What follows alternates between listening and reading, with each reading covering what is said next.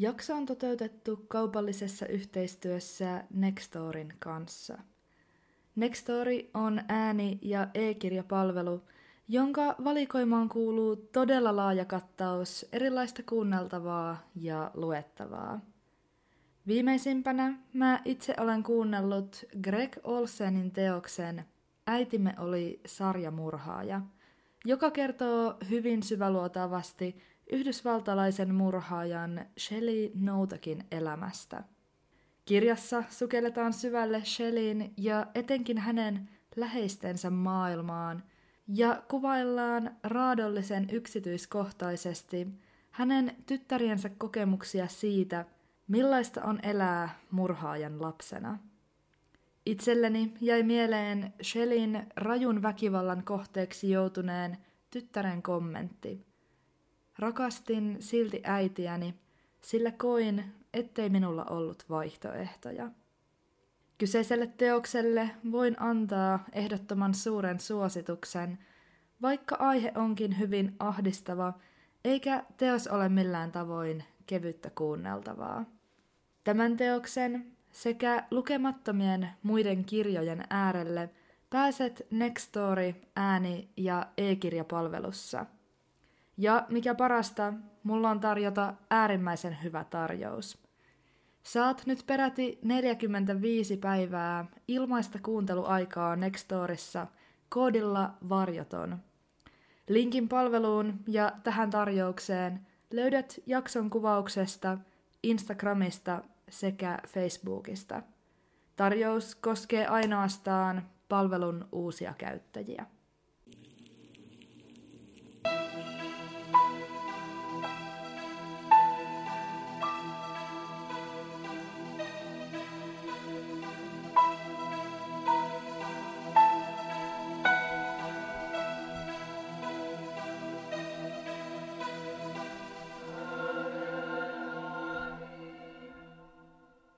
Oikein paljon tervetuloa Varjoton podcastin uuden jakson pariin. Mahtavaa, että oot löytänyt tänne. Varjoton on podcast, joka käsittelee erilaisia mysteerejä aina selvittämättömistä rikoksista, yliluonnollisiin ilmiöihin ja mitä erikoisimpiin salaliittoteorioihin. Jaksot ilmestyvät joka toinen sunnuntai ja niitä voit kuunnella yleisimmistä podcast-palveluista – Aiheita pyrin käsittelemään aina avoimella mielenkiinnolla, jättämättä mitään puolta varjoon. Ennen kuin siirryn käsittelemään jakson tapahtumia, aivan pikainen informaatio. Kuten Instagramissa ja Facebookissa ilmoitin, mulla on ollut ääni poissa viime aikoina, mistä syystä tämä jakso ilmestyi nyt valitettavasti viikkoa myöhässä – Tämä siis lähinnä niille, jotka eivät seuraa aktiivisesti sosiaalista mediaa. Pahoittelut vielä tästä viivästymisestä. Nyt kuitenkin jatkan jaksojen julkaisua jälleen tavalliseen tapaan kahden viikon välein. Nykypäivänä viestintää ihmisten välillä voisi kuvailla jopa naurettavan helpoksi ja vaivattomaksi – Viestin vastaanottaminen lähetyshetkestä tapahtuu silmänräpäyksessä. Toista oli vielä muutamia vuosia sitten, saati muutamia kymmeniä vuosia sitten. Tämä jakso tapahtumineen kuljettaakin meidät aikaan, jolloin kirjeet toimivat viestinnän merkittävänä muotona. Niillä saattoi pitää yhteyttä ystäviin tai sukulaisiin, välittää informaatiota – ja esimerkiksi juhlakutsuja tai rakentaa ja ylläpitää parisuhdetta. Oli varmasti ja on varmasti edelleenkin iloinen yllätys, kun postilaatikossa odotti kirje tai jonkinlainen kortti kertomassa siitä, kuinka olet ollut jonkun toisen henkilön ajatuksissa. Näin ollen kirjeen vastaanottaminen mielletäänkin lähes aina positiiviseksi asiaksi, vaikka todellisuus voi olla jotakin aivan muuta. Sitä se oli ainakin Circlevillen pikkukaupungissa 1970-luvun puolesta välistä eteenpäin. Tässä jaksossa käsittelen Circlevillen kirjeitä ja niiden aiheuttamaa lähes 20 vuotta kestänyttä ahdistavaa piinaa.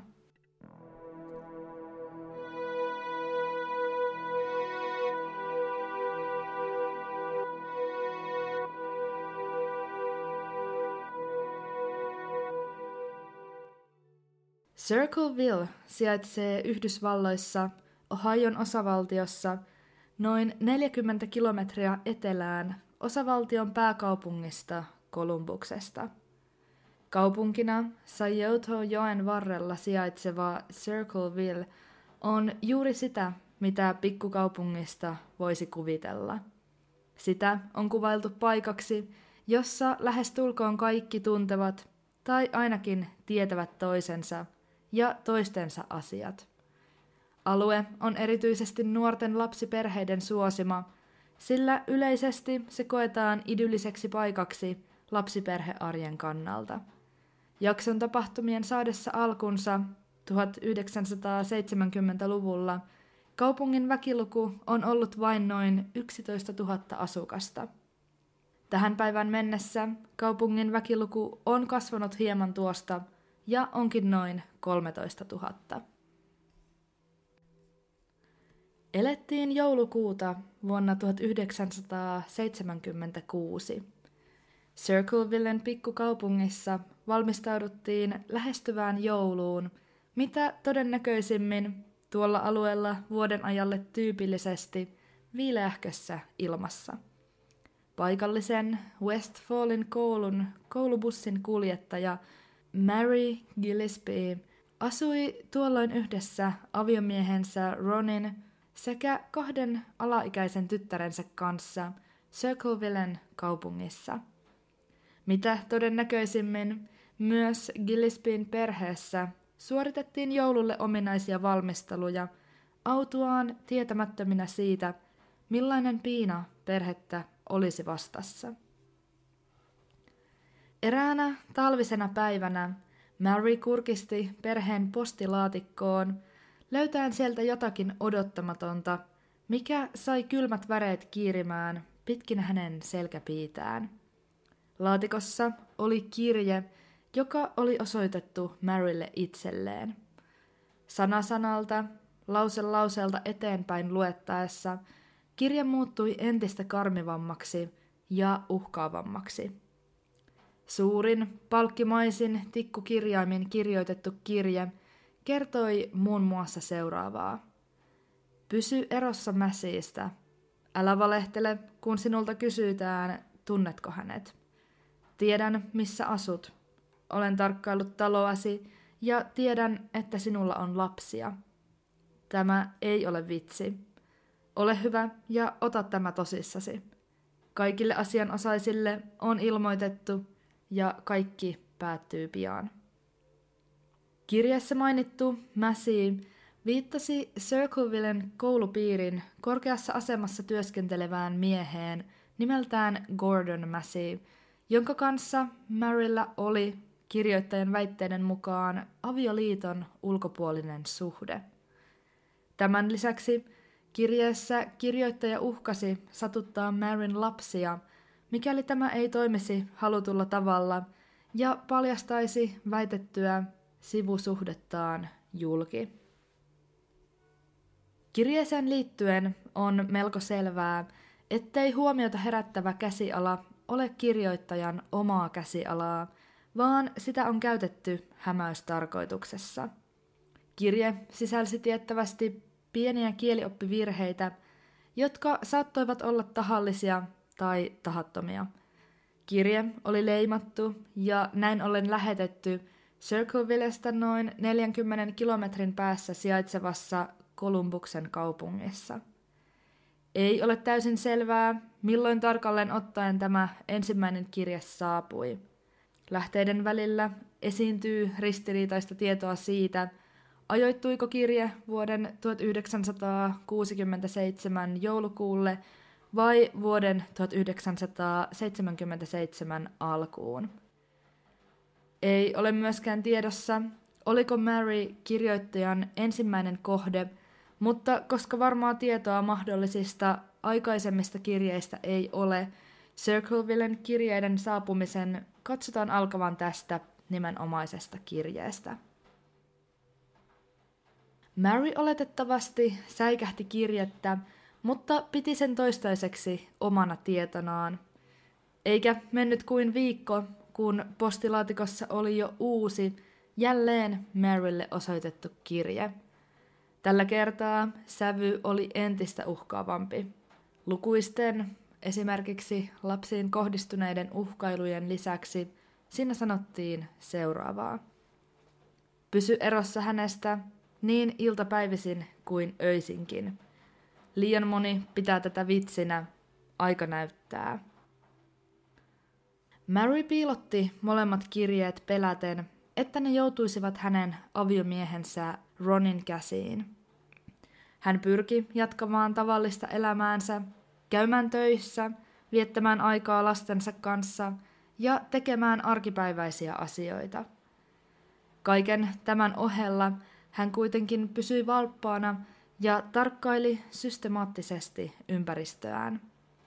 Tavoitteena Maryllä oli havaita jotakin normaalista poikkeavaa, mikä voisi viedä hänet lähemmäs uhkaavan kirjeen kirjoittajaa.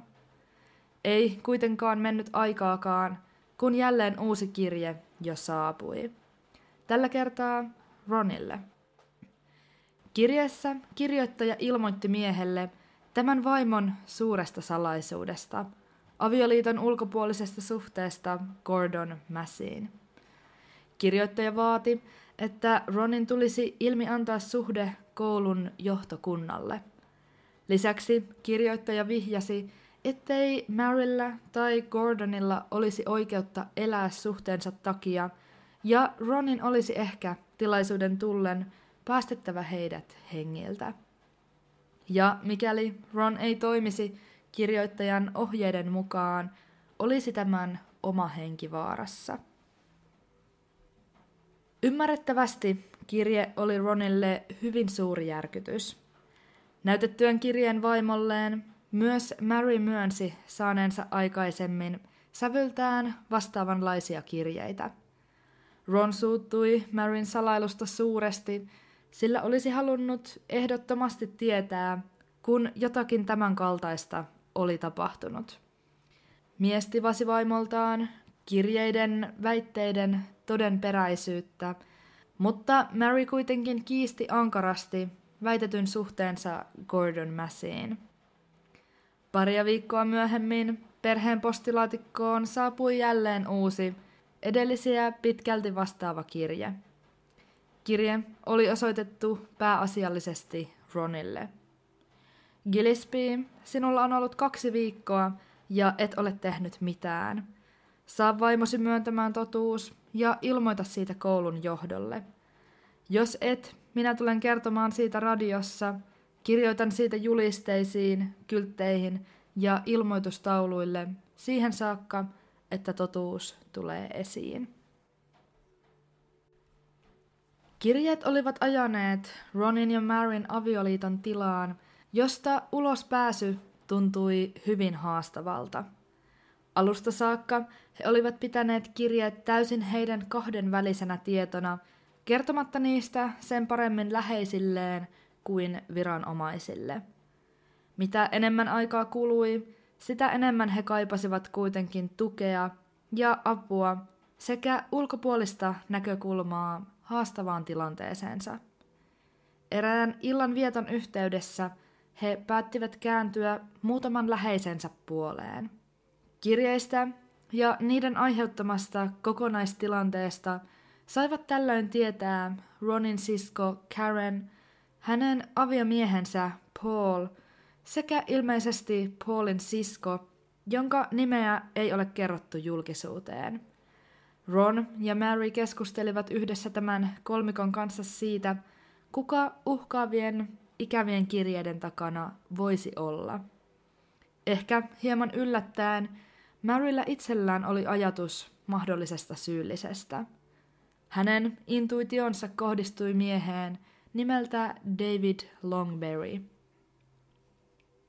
David Longberry oli Marin kollega. Marin itsensä tavoin myös David ajoi Circlevillen alueella koulubussia. Marin mukaan David olisi jokin aika ennen ensimmäisen kirjeen saapumista yrittänyt lähestyä häntä mitä ilmeisimmin romanttisessa mielessä. Ilmeisesti David oli muutamankin otteeseen kysynyt Marya kanssaan ulos, mutta naimisissa oleva Mary oli toistuvasti reagoinut torjuvasti näihin treffikutsuihin. Torjutuksi tullut David oli naisen mukaan suuttunut tilanteessa pahanpäiväisesti.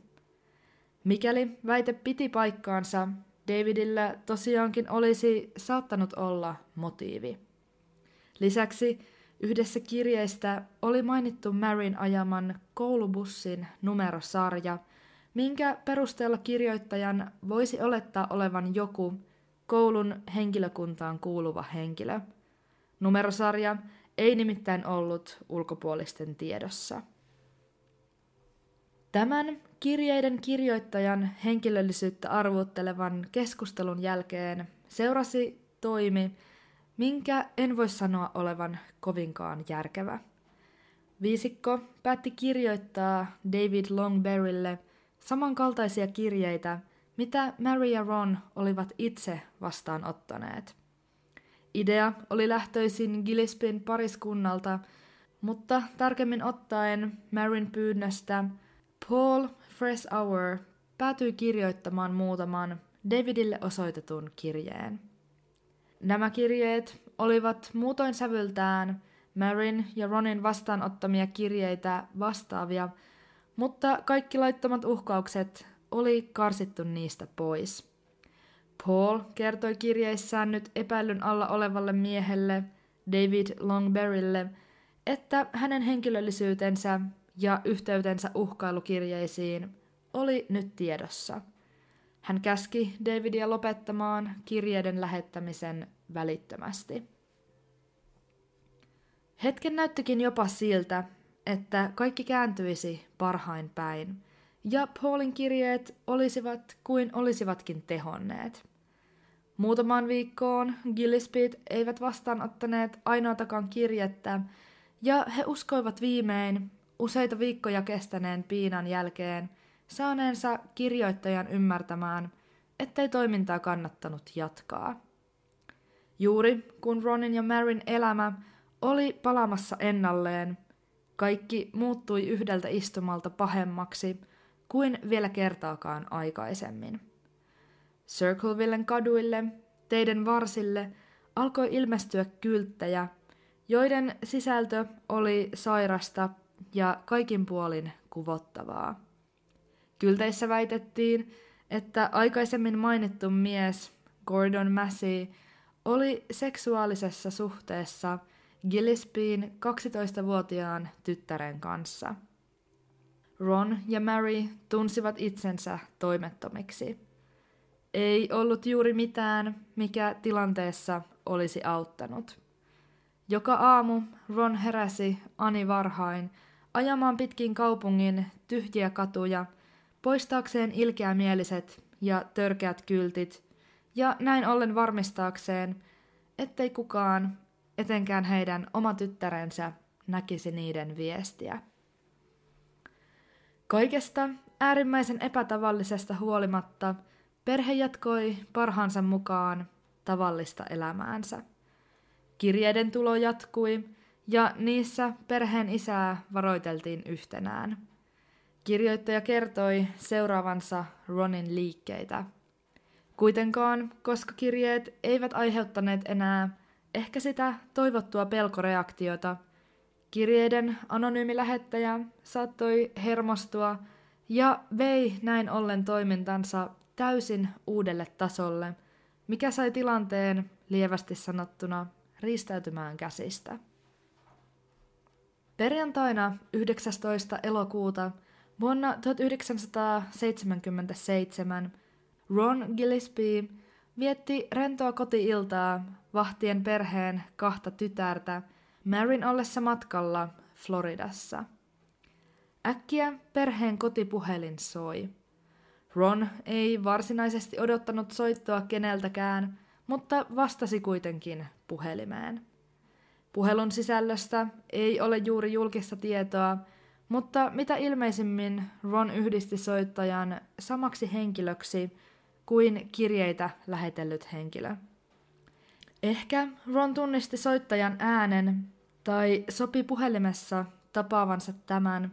Joka tapauksessa hän ilmoitti lapsilleen menevänsä tapaamaan soittajaa ja palaavansa tapaamisen jälkeen kotiin. Ennen lähtöään Ron vielä otti mukaansa omistamansa käsiaseen.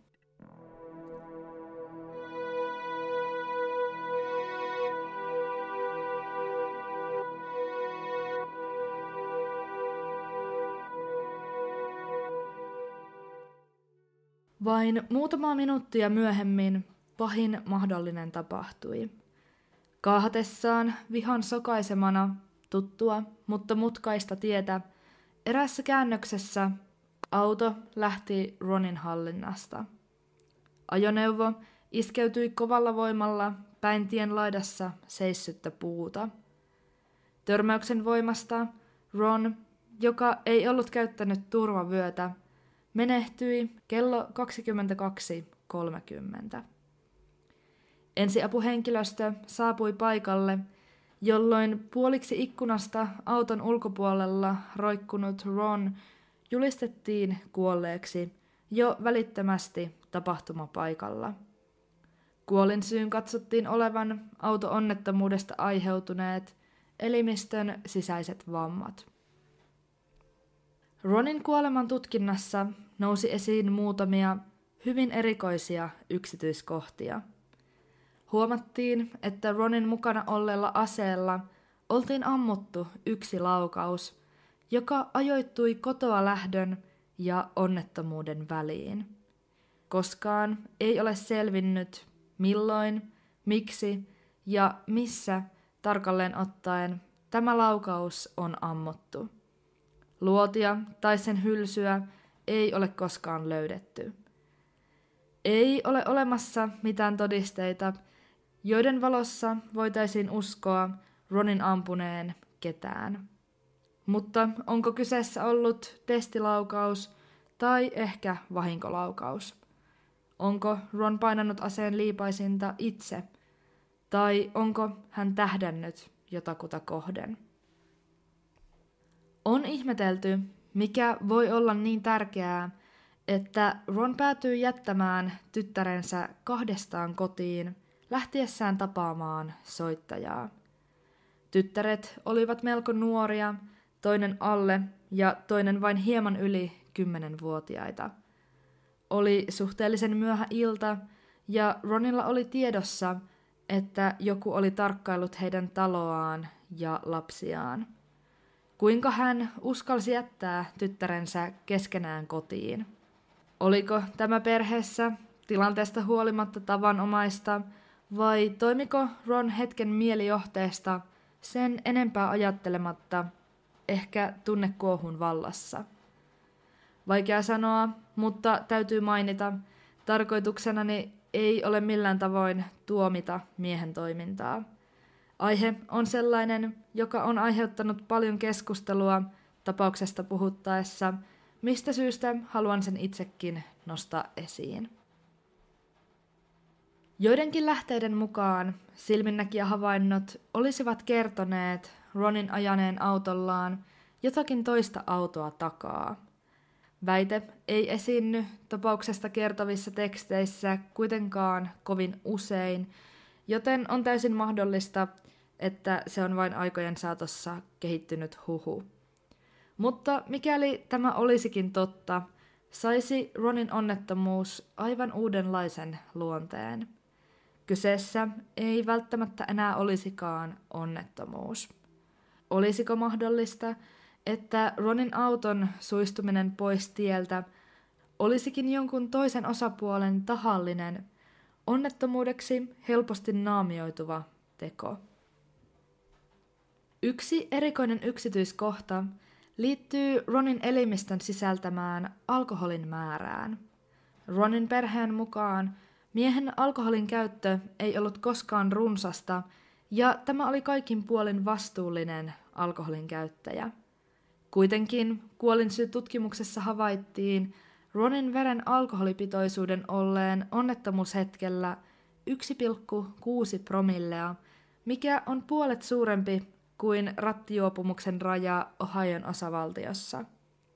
Tämän myötä Ronin kuolinsyy vaihdettiinkin rattijuopumusonnettomuuteen. Perhe ei kyennyt uskomaan tutkimustulosta, sillä kuten sanottu, heidän mukaansa Ronin alkoholin käyttö ei koskaan ollut humalan hakuista.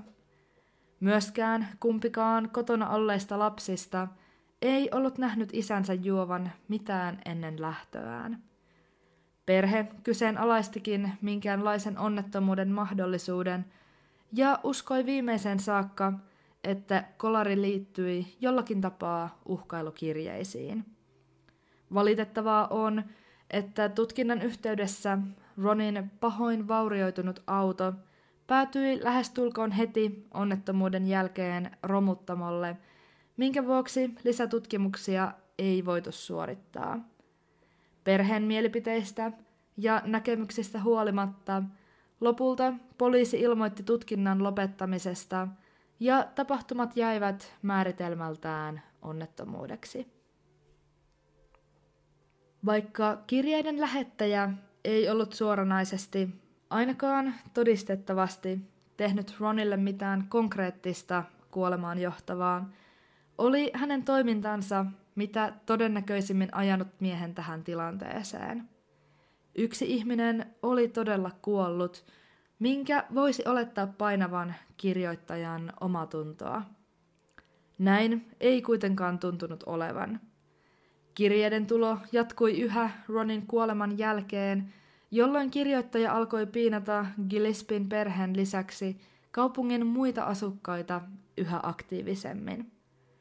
Kirjeet sekä joidenkin kaupungin asukkaiden vastaanottamat puhelinsoitot sisälsivät yksityiskohtaisia kuvailuja vastaanottajiensa henkilökohtaisimmista ja arkaluontoisimmista asioista – kuten ihmissuhteista tai seksielämästä.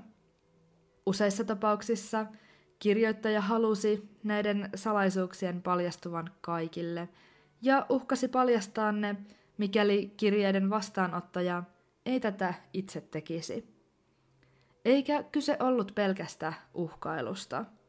Kaupungille ilmestyi tuon tuosta herjaavia kylttejä, joissa Circlevillen asukkaita – pyrittiin saamaan tavalla tai toisella huonoon valoon.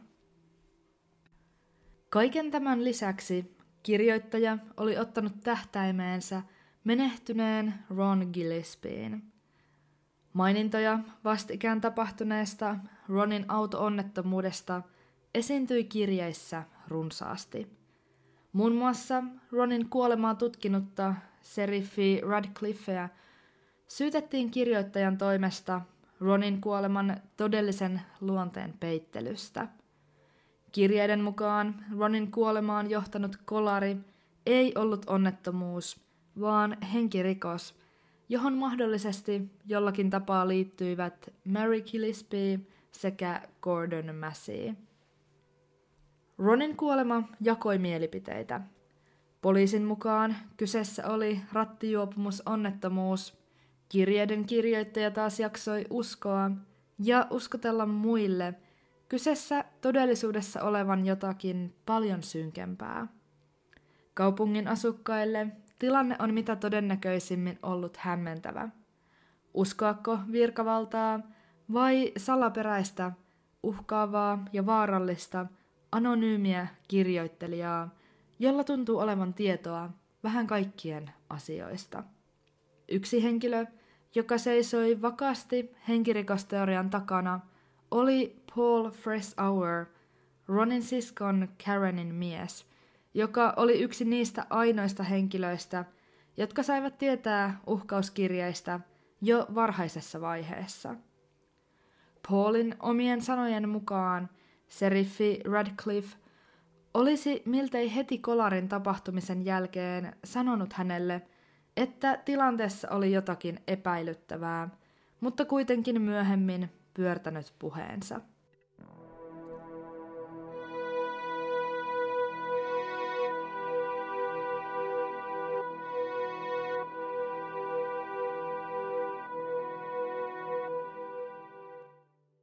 Piina ei ollut ohi myöskään Gillespien perheessä. Mary vastaanotti edelleen sisällöltään aikaisempaa vastaavia kirjeitä. Lopulta vuonna 1979, kaksi vuotta Ronin kuoleman jälkeen, Mary, ehkä hieman yllättäen, myönsi suhteensa Gordon Massiin, joka oli vastikään eronnut vaimostaan. Pari kuitenkin vannoi suhteen alkaneen vasta ensimmäisten kirjeiden tulon jälkeen. Gordon ja Mary ovat pyrkineet luomaan julkisuuteen kuvaa, jossa uhkavat kirjat olisivat oikeastaan saattaneet heidät yhteen, mutta käsitykseni mukaan juuri kukaan ei usko tähän väitteeseen. Yleisesti pidetään melko selvänä, että suhde on ollut olemassa – jo ennen ensimmäisten kirjeiden saapumista, ja näin ollen kirjoittaja on ollut siitä tietoinen ja oikeassa kaiken aikaa. Myös Ronin siskon Karenin ja hänen miehensä Paulin suhteessa oli suuria ongelmia, ja se päättyikin samoihin aikoihin vuoden 1979 paikkeilla hyvin riitaisissa merkeissä – Entinen aviopari syytteli toinen toistaan muun muassa väkivaltaisuudesta ja avioliiton ulkopuolisista suhteista.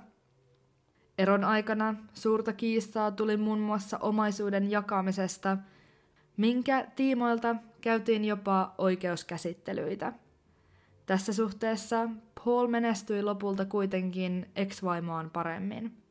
Hän sai itselleen niin pariskunnan yhteisten lasten huoltajuuden kuin perheen kotitalonkin. Paulin jäädessä asumaan lasten kanssa taloon, Karen muutti asuntovaunuun Marin takapihalle. Kokonaisuudessaan 1980-luvun lähestyessä ilmapiiri Circlevillen kaupungissa oli muuttunut kireäksi. Kukaan ei luottanut kehenkään – Kyräily ja selän takana puhuminen lisääntyivät. Ihmiset juoruilivat toistensa asioista ja alati saapuvat kirjeet, soitot ja julkiset kyltit olivat kuin heittäisi bensaa liekkeihin. Kirjoittajan uhkaukset eivät olleet keveitä. Hän uhkasi tappamisella, kannusti kaupungin asukkaita tappamaan toisiaan ja vihjasi omaavansa tietoa kaupunkilaisten lukuisien salaisuuksien lisäksi muun muassa selvittämättömistä henkirikoksista. Poliisit pyrkivät ratkaisemaan kirjeiden kirjoittajan monin erilaisin menetelmin, joista mainittakoon esimerkiksi yhteistyö postin kanssa sekä kaupungin asukkaille suoritetut haastattelut. Kovasta yrityksestä huolimatta – Tulosta ei tullut, vaan kirjoittajan henkilöllisyys pysyi salassa. Vajaat kuusi vuotta Ronin kuoleman jälkeen Gillespin tyttö joutui jälleen julkisen häirinnän kohteeksi. Kyseessä oli jälleen jotakin sellaista, mikä veisi kirjoittajan julmuuden aivan uudelle tasolle. Maanantaina 7. helmikuuta Vuonna 1983 Mary Gillespie oli tavalliseen tapaan työvuorossa. Kello oli noin puoli neljä iltapäivällä ja Mary oli ajamassa kohti koulua, josta hakisi lapset kyytiinsä. Matkalla hän havaitsi tien laidalla tytärtään koskevan kyltin, jossa lapsesta kirjoitettiin herjaavia ja seksuaalissävytteisiä asioita. Mary raivostui, pysäytti ajamansa tyhjän linja-auton, hyppäsi ulos autosta ja meni repimään kylttiä alas. Kyseessä ei kuitenkaan ollut aivan tavallinen kyltti. Kylttiin oli kiinnitetty laatikko, joka osui Maryn käteen hänen vetäessään kylttiä alas. Tässä vaiheessa nainen ei välittänyt laatikosta, vaan otti sen mukaansa, samoin kuten alas revityn kyltin, ja lähti jatkamaan töitään. Vasta kotiin päästyään hän kääntyi jälleen laatikon puoleen. Laatikon sisällä oli ladattu ase, jonka liipaisimen ympärille oli viritetty narua. Lähemmin tarkasteltuna kyseessä oli karkea ansa, jossa aseen oli tarkoitus laueta, mikäli kyltti vedettäisiin alas. Maryllä oli matkassa onnea, sillä pahimmillaan kuolettava ansa ei lauennut hänen kohdallaan. Mikäli hän olisi repinyt törkeän kyltin alas vain hieman eri tavoin, olisi ase lauennut ja luoti kohdistunut mitä todennäköisimmin hänen kasvojaan päin. Mary otti välittömästi yhteyttä poliisiin, sillä tällä kertaa uhkailu oli viety liian pitkälle. Mary oli jo jokseenkin turtunut kirjeisiin, eikä ollut enää johonkin aikaan jaksanut ilmoittaa jokaisesta saamastaan kirjeestä viranomaisille. Nyt tilanne oli kuitenkin toinen. Joku, mitä ilmeisimmin halusi hänet hengiltä, sillä vaikutti siltä, että ansa oli viritetty juuri häntä varten. Kyltti oli pystytetty hänen ajamalleen reitille ja sen sisältö koski hänen tytärtään. Mary kertoi poliisille löytäneensä kyltin tien varresta iltapäivällä. Hänen mukaansa se oli ilmestynyt paikalle kuluneen päivän aikana, sillä aamulla Maryn viedessä lapsia kouluun linja-autollaan ei kylttiä vielä ollut. Ansasta löytynyt ase lähetettiin tutkittavaksi rikostekniseen laboratorioon. Aseen sarjanumeroa oli selkeästi pyritty raaputtamaan piiloon, mutta tämä oli tehty hyvin alkeellisesti ja sarjanumero saatiin selvitettyä. Tämän perusteella kyettiin määrittämään henkilö, jolle ase kuului. Tutkinnan tulokset olivat järkyttäviä. Ase tunnistettiin kuuluvaksi Paul Freshourille.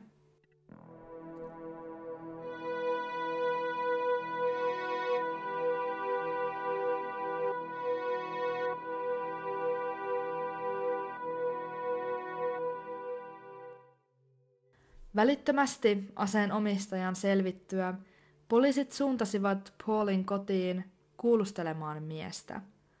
Paul myönsi omistavansa aseen, mutta väitti, ettei ollut nähnyt sitä pitkään aikaan.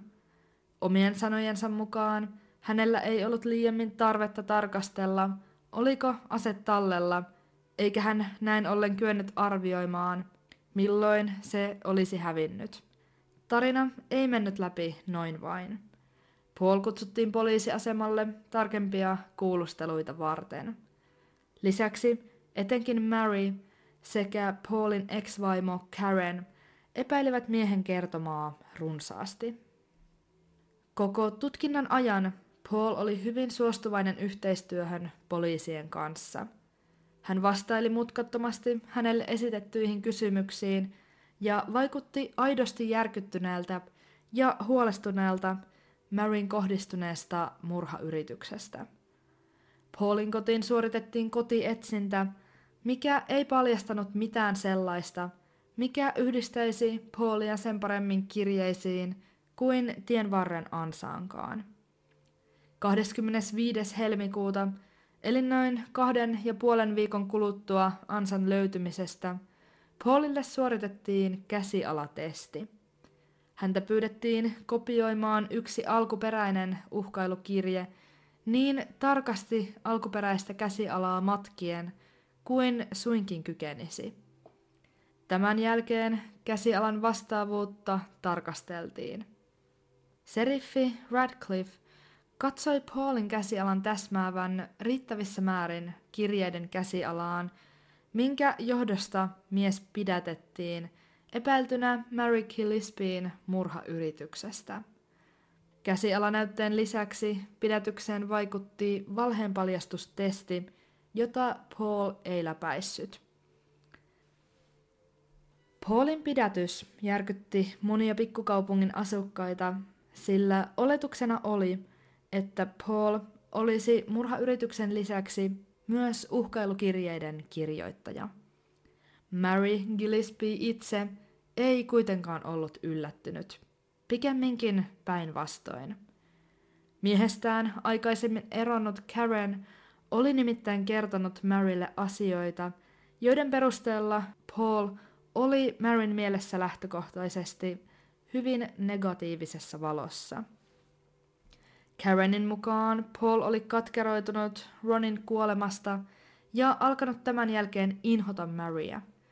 Hän halveksi Maryn ja Gordonin suhdetta ja puhui avoimen vihamielisesti pariskunnasta. Karen pyrki vakuuttamaan myös poliisit siitä, että Paul oli syyllinen kirjeisiin. Omien sanojensa mukaan hän oli nähnyt muutamia kirjeitä pariskunnan yhteisessä kodissa ennen heidän eroaan. Karen kuitenkin tuolloin antoi asian vain olla, eikä ottanut kirjeitä talteen tai kertonut niistä esimerkiksi poliisille. Hän ei myöskään ottanut asiaa esille oikeudenkäynnissä, missä kiisteltiin pariskunnan yhteisten lasten huoltajuudesta. Kokonaisuudessaan tämä kuvio kuulostaa ainakin omasta mielestäni hieman erikoiselta. Ottamatta sen tarkemmin kantaa siihen, kuka puhuu totta ja kuka ei, on tilanteessa mielestäni havaittavissa mahdollista eron jälkeistä katkeruutta ja sitä seuraavaa ekspuolison mustamaalaamista. Paulin oikeudenkäynti alkoi kuluneen vuoden lokakuussa 24.4.1983. Syyttäjän mukaan Paul oli syyllinen Mary Gillespien murhayritykseen. Useiden vuosien mittaisesta kirjeiden lähettelystä Paulia ei virallisesti syytetty, vaikkakin kirjeitä käytettiin todisteina miestä vastaan. Mary kertoi oikeudessa, ettei ollut aluksi uskonut Paulin olevan kirjeiden takana, mutta oli muuttanut mielipidettään keskusteltuaan asiasta runsaasti miehen ex-vaimon Karenin kanssa. Käsiala-asiantuntijan mukaan kirjeissä esiintynyt käsiala vastasi Paulin käsialaa, minkä seurauksena kirjeitä saatiin käyttää todisteina miestä vastaan. Tämä on jokseenkin kyseenalaista, sillä käsiala-analyysi oli tehty virheellisesti. Kuten aikaisemmin sanoin, Paulin pyydettiin kopioimaan mahdollisimman tarkoin alkuperäistä kirjettä, mikä ei menetelmänä tuota luotettavaa tulosta. Kuitenkin syyttäjä käytti oikeudessa todistusaineistona 39 kirjettä, jotka olivat kaikki Marylle lähetettyjä. Niiden perusteella pyrittiin luomaan kuvaa siitä, kuinka Paul oli jo pitkään tuntenut negatiivisia tunteita ja vihamielisyyttä Maryä kohtaan. Paulin esimies kertoi oikeudessa, ettei Paul ollut töissä sinä päivänä, kun ansa oli viritetty. Ei ole täysin selvää, oliko Paulilla kyseisenä maanantaina vapaa-päivä vai jäikö hän töistä pois yllättäen. Vaikka syyttäjällä oli esittää melko päteviäkin aihetodisteita Paulia vastaan, ei myöskään puolustus ollut oikeudessa niin sanotusti tyhjin käsin. Kolme henkilöä kykenivät antamaan Paulille alibin sille ajalle, kun ansa viritettiin tien varteen. He kertoivat havainneensa Paulin kyseisenä päivänä omassa kotipihassaan. Vaikka mahdollinen aikaikkuna ansan virittämiselle on melko suuri, aamusta iltapäivään, kykeni puolustus rajaamaan sitä merkittävästi. Eräs puolustuksen todistaja kertoi oikeudessa ajaneensa samaa reittiä Maryn kanssa vain noin 20 minuuttia Marya aikaisemmin, eli toisin sanoen hieman kolmen jälkeen iltapäivällä. Tällöin hän ei ollut havainnut kylttiä tien varrella. Eräs Paulin ystävä kertoi, kuinka Paul oli jo ennen ansan löytymistä kertonut hänelle jonkun varastaneen hänen aseensa. Tällöin ystävä oli auttanut miestä etsimään asetta, mutta tuloksetta. Puolustus vetosi myös siihen, ettei Paulin sormenjälkiä tai mitään vastaavia suoranaisia viitteitä Paulin osallisuudesta löydetty ansasta. Paul itse ei ottanut oikeudenkäynnissä kantaa syyllisyyteensä tai syyttömyyteensä, mitä on katunut myöhemmin. Tämä oli kuitenkin käsitykseni mukaan miehen asianajajan pyyntö tai käsky, jolla pyrittiin minimoimaan todisteiksi sallittavien kirjeiden määrä. Ilmeisesti, mikäli Paul olisi puhunut oikeudessa, olisi tuomari saattanut sallia syyttäjän käyttöön kaikki kirjeet, joita oli tuohon mennessä lähetetty kaupungin asukkaille yhteensä yli tuhat kappaletta. Itselleni jäi epäselväksi, millä tavoin Paulin antama lausunto olisi vaikuttanut tuomarin päätökseen sallituista kirjeiden määrästä, mutta näin asian ymmärsin. Kuten sanottu, Paul on katunut hiljentymistään jälkikäteen suuresti. Hän ei voinut kuitenkaan syyttää omasta mielestään virheellisestä päätöksestä valamiehistöä, sillä heillä ei ollut käytössään kaikkia mahdollisia tapaukseen liittyviä todisteita. Lisäksi omien sanojensa mukaan mies oli oikeudenkäynnissä sellaisessa shokkitilassa, ettei yksinkertaisesti kyennyt kertomaan kerrottavaansa. Kuten edellä kuulusta on ehkä jo pääteltävissä, Paul tuomittiin Mary Gillespien murhayrityksestä 85 vuodeksi vankeuteen. Oikeuden päätöksen seurauksena Paul menetti kerralla kaiken. Vapautensa lisäksi mies sai potkut töistä, hän menetti lastensa huoltajuuden sekä kotitalonsa. Paulin läheisille erityisen vaikea oli hyväksyä sitä, kuinka eräs merkittävältä tuntuva silminnäkijä havainto sivuutettiin oikeuskäsittelyssä kokonaan.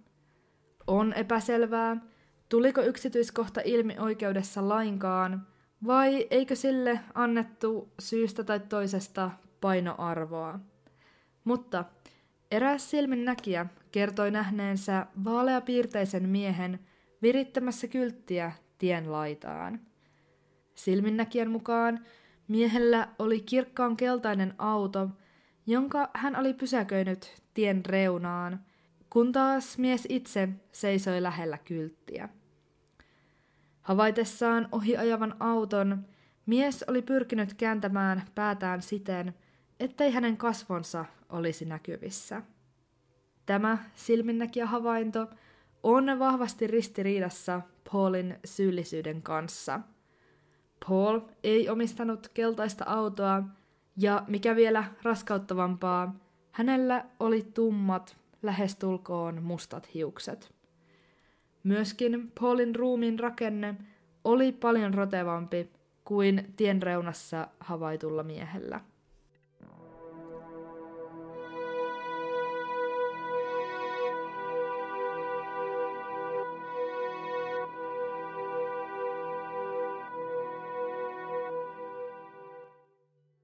Joka tapauksessa Paulin tuomio laitettiin käytäntöön ja Circlevillen pikkukaupungissa huokaistiin helpotuksesta. Useiden vuosien mittainen piina olisi viimein ohi. Vaan ei olisi. Kirjeiden tulo jatkui. Vaikka Paul istui telkien takana, kaupungin asukkaiden postilaatikoista löytyi yksi toisensa jälkeen lisää uhkaavia kirjeitä – Kirjeiden vastaanottajina olivat niin Circlevillen asukkaat kuin yritykset ja valtion virastotkin. Ronin kuolemaa tutkinut seriffi Radcliffe vastaanotti kirjeitä, joissa Marin kerrottiin olevan alkuperäinen kirjeiden kirjoittaja. Toisessa kirjeessä vihjattiin, että Ronin kuoleman taustalla vaikuttanut henkilö – oli syyllistynyt toiseenkin selvittämättömään henkirikokseen. Kyseessä oli 25-vuotiaan opettajan Vicky Kohin murha vuodelta 1980. Vicky oli lähtenyt kotikaupungistaan Circlevillestä osallistuakseen perhejuhliin, mutta ei koskaan saapunut perille juhlapaikalle. Muutamaa päivää myöhemmin naisen auto löydettiin hylättynä tien varrelta. Muutamaa viikkoa myöhemmin kadonneen naisen jäänteet löydettiin pellolta Madisonin piirikunnan alueelta. Tässä vaiheessa poliisien vahvin teoria oli, että kirjeitä oli lähettänyt kaksi eri henkilöä. Alkuperäisen kirjoittajan lisäksi Circleville oli saanut uuden vainoajan. Teoriaa tuki kirjeiden käsiala, joka vaikutti muuttuneen uusien ja vanhojen kirjeiden välillä. Vaikka tämä mahdollinen uusi kirjoittaja väitti Marin olevan alkuperäisten kirjeiden takana, uskoivat poliisit edelleen vahvasti syyllisen todellisuudessa olevan Paul Freshour. He myös uskoivat, ettei alkuperäinen kirjoittaja ollut täysin lopettanut kirjoittelua, vaan hän, toisin sanoen Paul, edelleen lähetti osan uudemmista kirjeistä, huolimatta siitä, että oli vankilassa. Poliisista otettiinkin yhteyttä vankilan johtoon, jolle kohdistettiin tiukkasanainen vaatimus kirjeiden loppumisesta. Tämän johdosta Paul joutuikin erikoistarkkailuun. Kaikki hänen lähettämänsä ja vastaanottamansa postit tarkastettiin. Aina kun mies sai vankilaan vierailijan, tehtiin kummallekin osapuolelle perusteellinen ruumiin tarkastus niin ennen kuin jälkeenkin tapaamisen. Koska kirjeiden tulo ei loppunut, vankilassa päädyttiin radikaaleihin ratkaisuihin, kuten Paulin säilyttämiseen eristyssellissä. Yllättävää tai ei, myös Paulin eristysjaksojen aikana kaupungin asukkaat vastaanottivat kirjeitä entiseen tapaan. Lopulta vankilan johtaja päätyi kirjoittamaan poliisille virallisen lausunnon, listaten siihen kaikki erilaiset varotoimenpiteet, joita vankilassa oli otettu käyttöön. Kaiken jälkeen hän oli vakuuttunut, etteivät kirjeet voineet mitenkään olla peräisin vankilasta, eikä näin ollen Paul yksinkertaisesti voinut olla niiden takana. Yhä tässä vaiheessa kaikki kaupungin asukkaiden saamat kirjeet oli leimattu Kolumbuksen kaupungissa, mikä tukee Paulin syyttömyyttä tämän suorittaessa vankilatuomiotaan Liman kaupungissa 150 kilometrin päässä Kolumbuksesta. Millä tavoin Paul olisi kyennyt lähettämään kirjeitä varustettuna Kolumbuksen leimalla? Olisiko hän saattanut saada apua joltakin, kenties vanginvartijalta? Toki tämä on mahdollista, mutta tuntuu äärimmäisen epätodennäköiseltä, ettei yksikään tämän kaltaiseen toimintaan osallistunut osapuoli olisi jäänyt missään vaiheessa kiinni. Paulin vankilatuomion aikana kirjeitä lähetettiin yhteensä satoja, ja tuntuu kaikin puolin haastavalta käsittää, että tuollainen määrä uhkailukirjeitä olisi voinut liikkua Circlevilleen vankilan seinien sisäpuolelta kenenkään huomaamatta. Seitsemän vankilassa vietetyn vuoden jälkeen Paulilla oli oikeuden päätöksen mukaan ensimmäinen mahdollisuus hakea pääsyä ehdonalaiseen vankeuteen. Tämä siirto kuitenkin hylättiin käsitykseni mukaan vedoten siihen, että kirjeitä tuli edelleen runsaasti. Noin viikkoa myöhemmin tästä ehdonalaislautakunnan kieltävästä päätöksestä Paul itse vastaanotti uhkailukirjeen vankilaan. Kirjeessä kirjoittaja kertoi pilkkaavaan sävyyn lavastaneensa Paulin rikoksen tekijäksi ja kehui tehneensä sen niin hyvin, ettei Paul mitä todennäköisimmin koskaan vapautuisi vankilasta. Tämän jälkeen mies vastaanotti vankilaan vielä pari saman sävyistä kirjettä. Neljä vuotta myöhemmin kaiken aikaa syyttömyyttään vannonut Paul vapautettiin. Hän on vapautumisensa jälkeen pyrkinyt puhdistamaan mainettaan julkisuudessa puhumalla tapauksesta ja sen yksityiskohdista suhteellisen paljon ja avoimesti. Paulin omien sanojen mukaan hän ei ole koko aikana lähettänyt kuin muutaman kirjeen, jotka olivat kaikki osoitettu David Longberrylle ja jotka hän oli kirjoittanut Mary ja Ron Gillespien pyynnöstä. Paul myös kokosi FBIlle yhteensä 164 sivua pitkän kirjelmän, jossa luetteli asioita, jotka hänen omasta mielestään puolsivat hänen syyttömyyttään.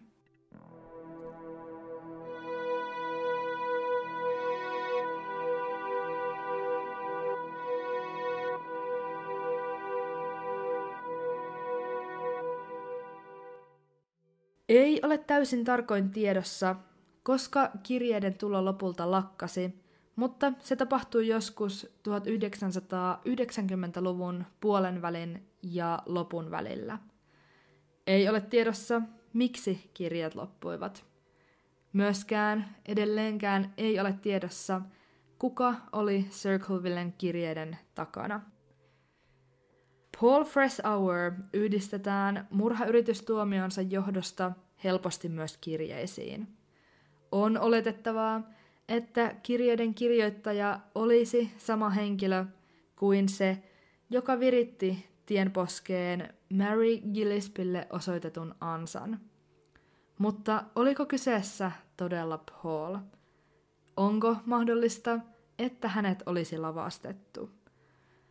Osa epäilee, että miehen ex-vaimo Karen olisi lavastanut entisen aviopuolisonsa johtuen haasteita, joita avioliitossa ja erossa oli. Tiettävästi pariskunnan ero oli erittäin riitaisa ja oikeuskäsittelyiden jälkeen vaimo menetti muun muassa lastensa huoltajuuden sekä talon Paulille. Ehkä hän olisi pyrkinyt lavastamaan miehensä murhayrityksestä saadakseen nämä takaisin. Tätä teoriaa tukee se, että Karenin veli omisti samanlaisen keltaisen auton kuin se, joka havaittiin erään silminnäkijän mukaan Ansan liepeillä vain hetkeä ennen Maryn saapumista paikalle.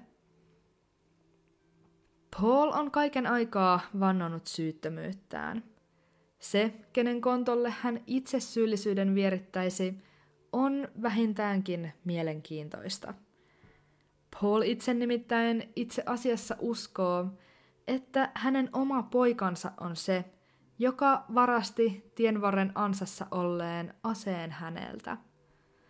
Paulin kaikki muut läheiset, tätä poikaa lukuun ottamatta, ovat kaiken aikaa uskoneet miehen syyttömyyteen.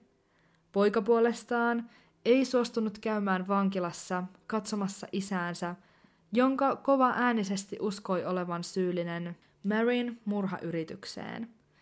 Poika teki itse murhan sittemmin ollessaan 39-vuotias, minkä uskotaan monien paikallisten toimesta johtuneen syyllisyydestä. Joko syyllisyydestä, mikä kumpusi oman isän hylkäämisestä, tai syyllisyydestä siitä, mitä sai aikaan koko kaupungin väestölle ja etenkin Gillespien perheelle. Osa epäilee kirjeiden takana olevan todella Mary Gillespien kollega David Longberry, jolla toki motiivi voisi olla kunnossa. Torjutuksi tuleminen olisi voinut saada miehen katkeroitumaan Marylle niin suuresti, että hän alkaisi häiriköidä ensin Maryä ja myöhemmin myös muita kaupungin asukkaita. Vuonna 1999 David jäi kiinni 12-vuotiaan tytön seksuaalisesta hyväksikäytöstä itse teossa erälle tytön sukulaiselle. Mies pakeni välittömästi kaupungista, jäämättä näin ollen koskaan kiinni poliisille. Myöhemmin hänen ruumiinsa löydettiin Teksasista eräältä tien varren levikkeeltä, jolle mies oli hirttäytynyt. Ajallisesti tämä voisi selittää kirjeiden äkillistä loppumista. Joidenkin lähteiden mukaan viimeiset kirjeet lähetettiin juurikin vuonna 1999, ja näin ollen, mikäli lähettäjä todella olisi ollut David Longberry, selittyisi kirjeiden äkillinen loppuminen, mille ei muutoin olla kyetty antamaan oikeastaan mitään kunnollista syytä. Postilaatikkoa tarkastaessa joku saattaa pelätä vastassa olevan pinon laskuja, joiden eräpäivä lähestyy hetki hetkeltä. Toinen saattaa kammoksua mainoksia ja niiden alati kasvavaa määrää. Harvalle tulee mieleen, että vastassa voisi olla jotakin tällaista. Circlevillen postin välityksellä jatkunut piina kesti kaksi vuosikymmentä, mikä tuntuu ainakin omasta mielestäni täysin käsittämättömälle. Miten jotakin tällaista voi tapahtua todellisessa elämässä? Itseäni jäi myös kiinnostamaan, kuinka kirjoittaja sai tietää kaikkien kaupungin asukkaiden syvimmät salaisuudet. Ja oliko kaikki hänen tietämänsä totta? Mitä kirjeiden kirjoittajan henkilöllisyyteen tulee, on edelleen mielestäni vaikea sanoa mitään varmaa. Kuten aina tässäkin totean, mikään ei ole mahdotonta.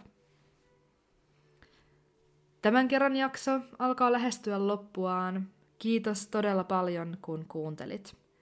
Palautetta, toiveita tai muita jaksosta heränneitä ajatuksia voit jakaa sähköpostilla, Facebookissa tai Instagramissa, joista kahdessa jälkimmäisessä tilillä Varjoton podcast. Kuulisin suurella mielenkiinnolla juuri sinun mielipiteitäsi tätä mysteeriä koskien. Ensi kerralla mulla on aiheena jokin toinen mysteeri, jota käsittelen avoimesti, jättämättä mitään puolta varjoon.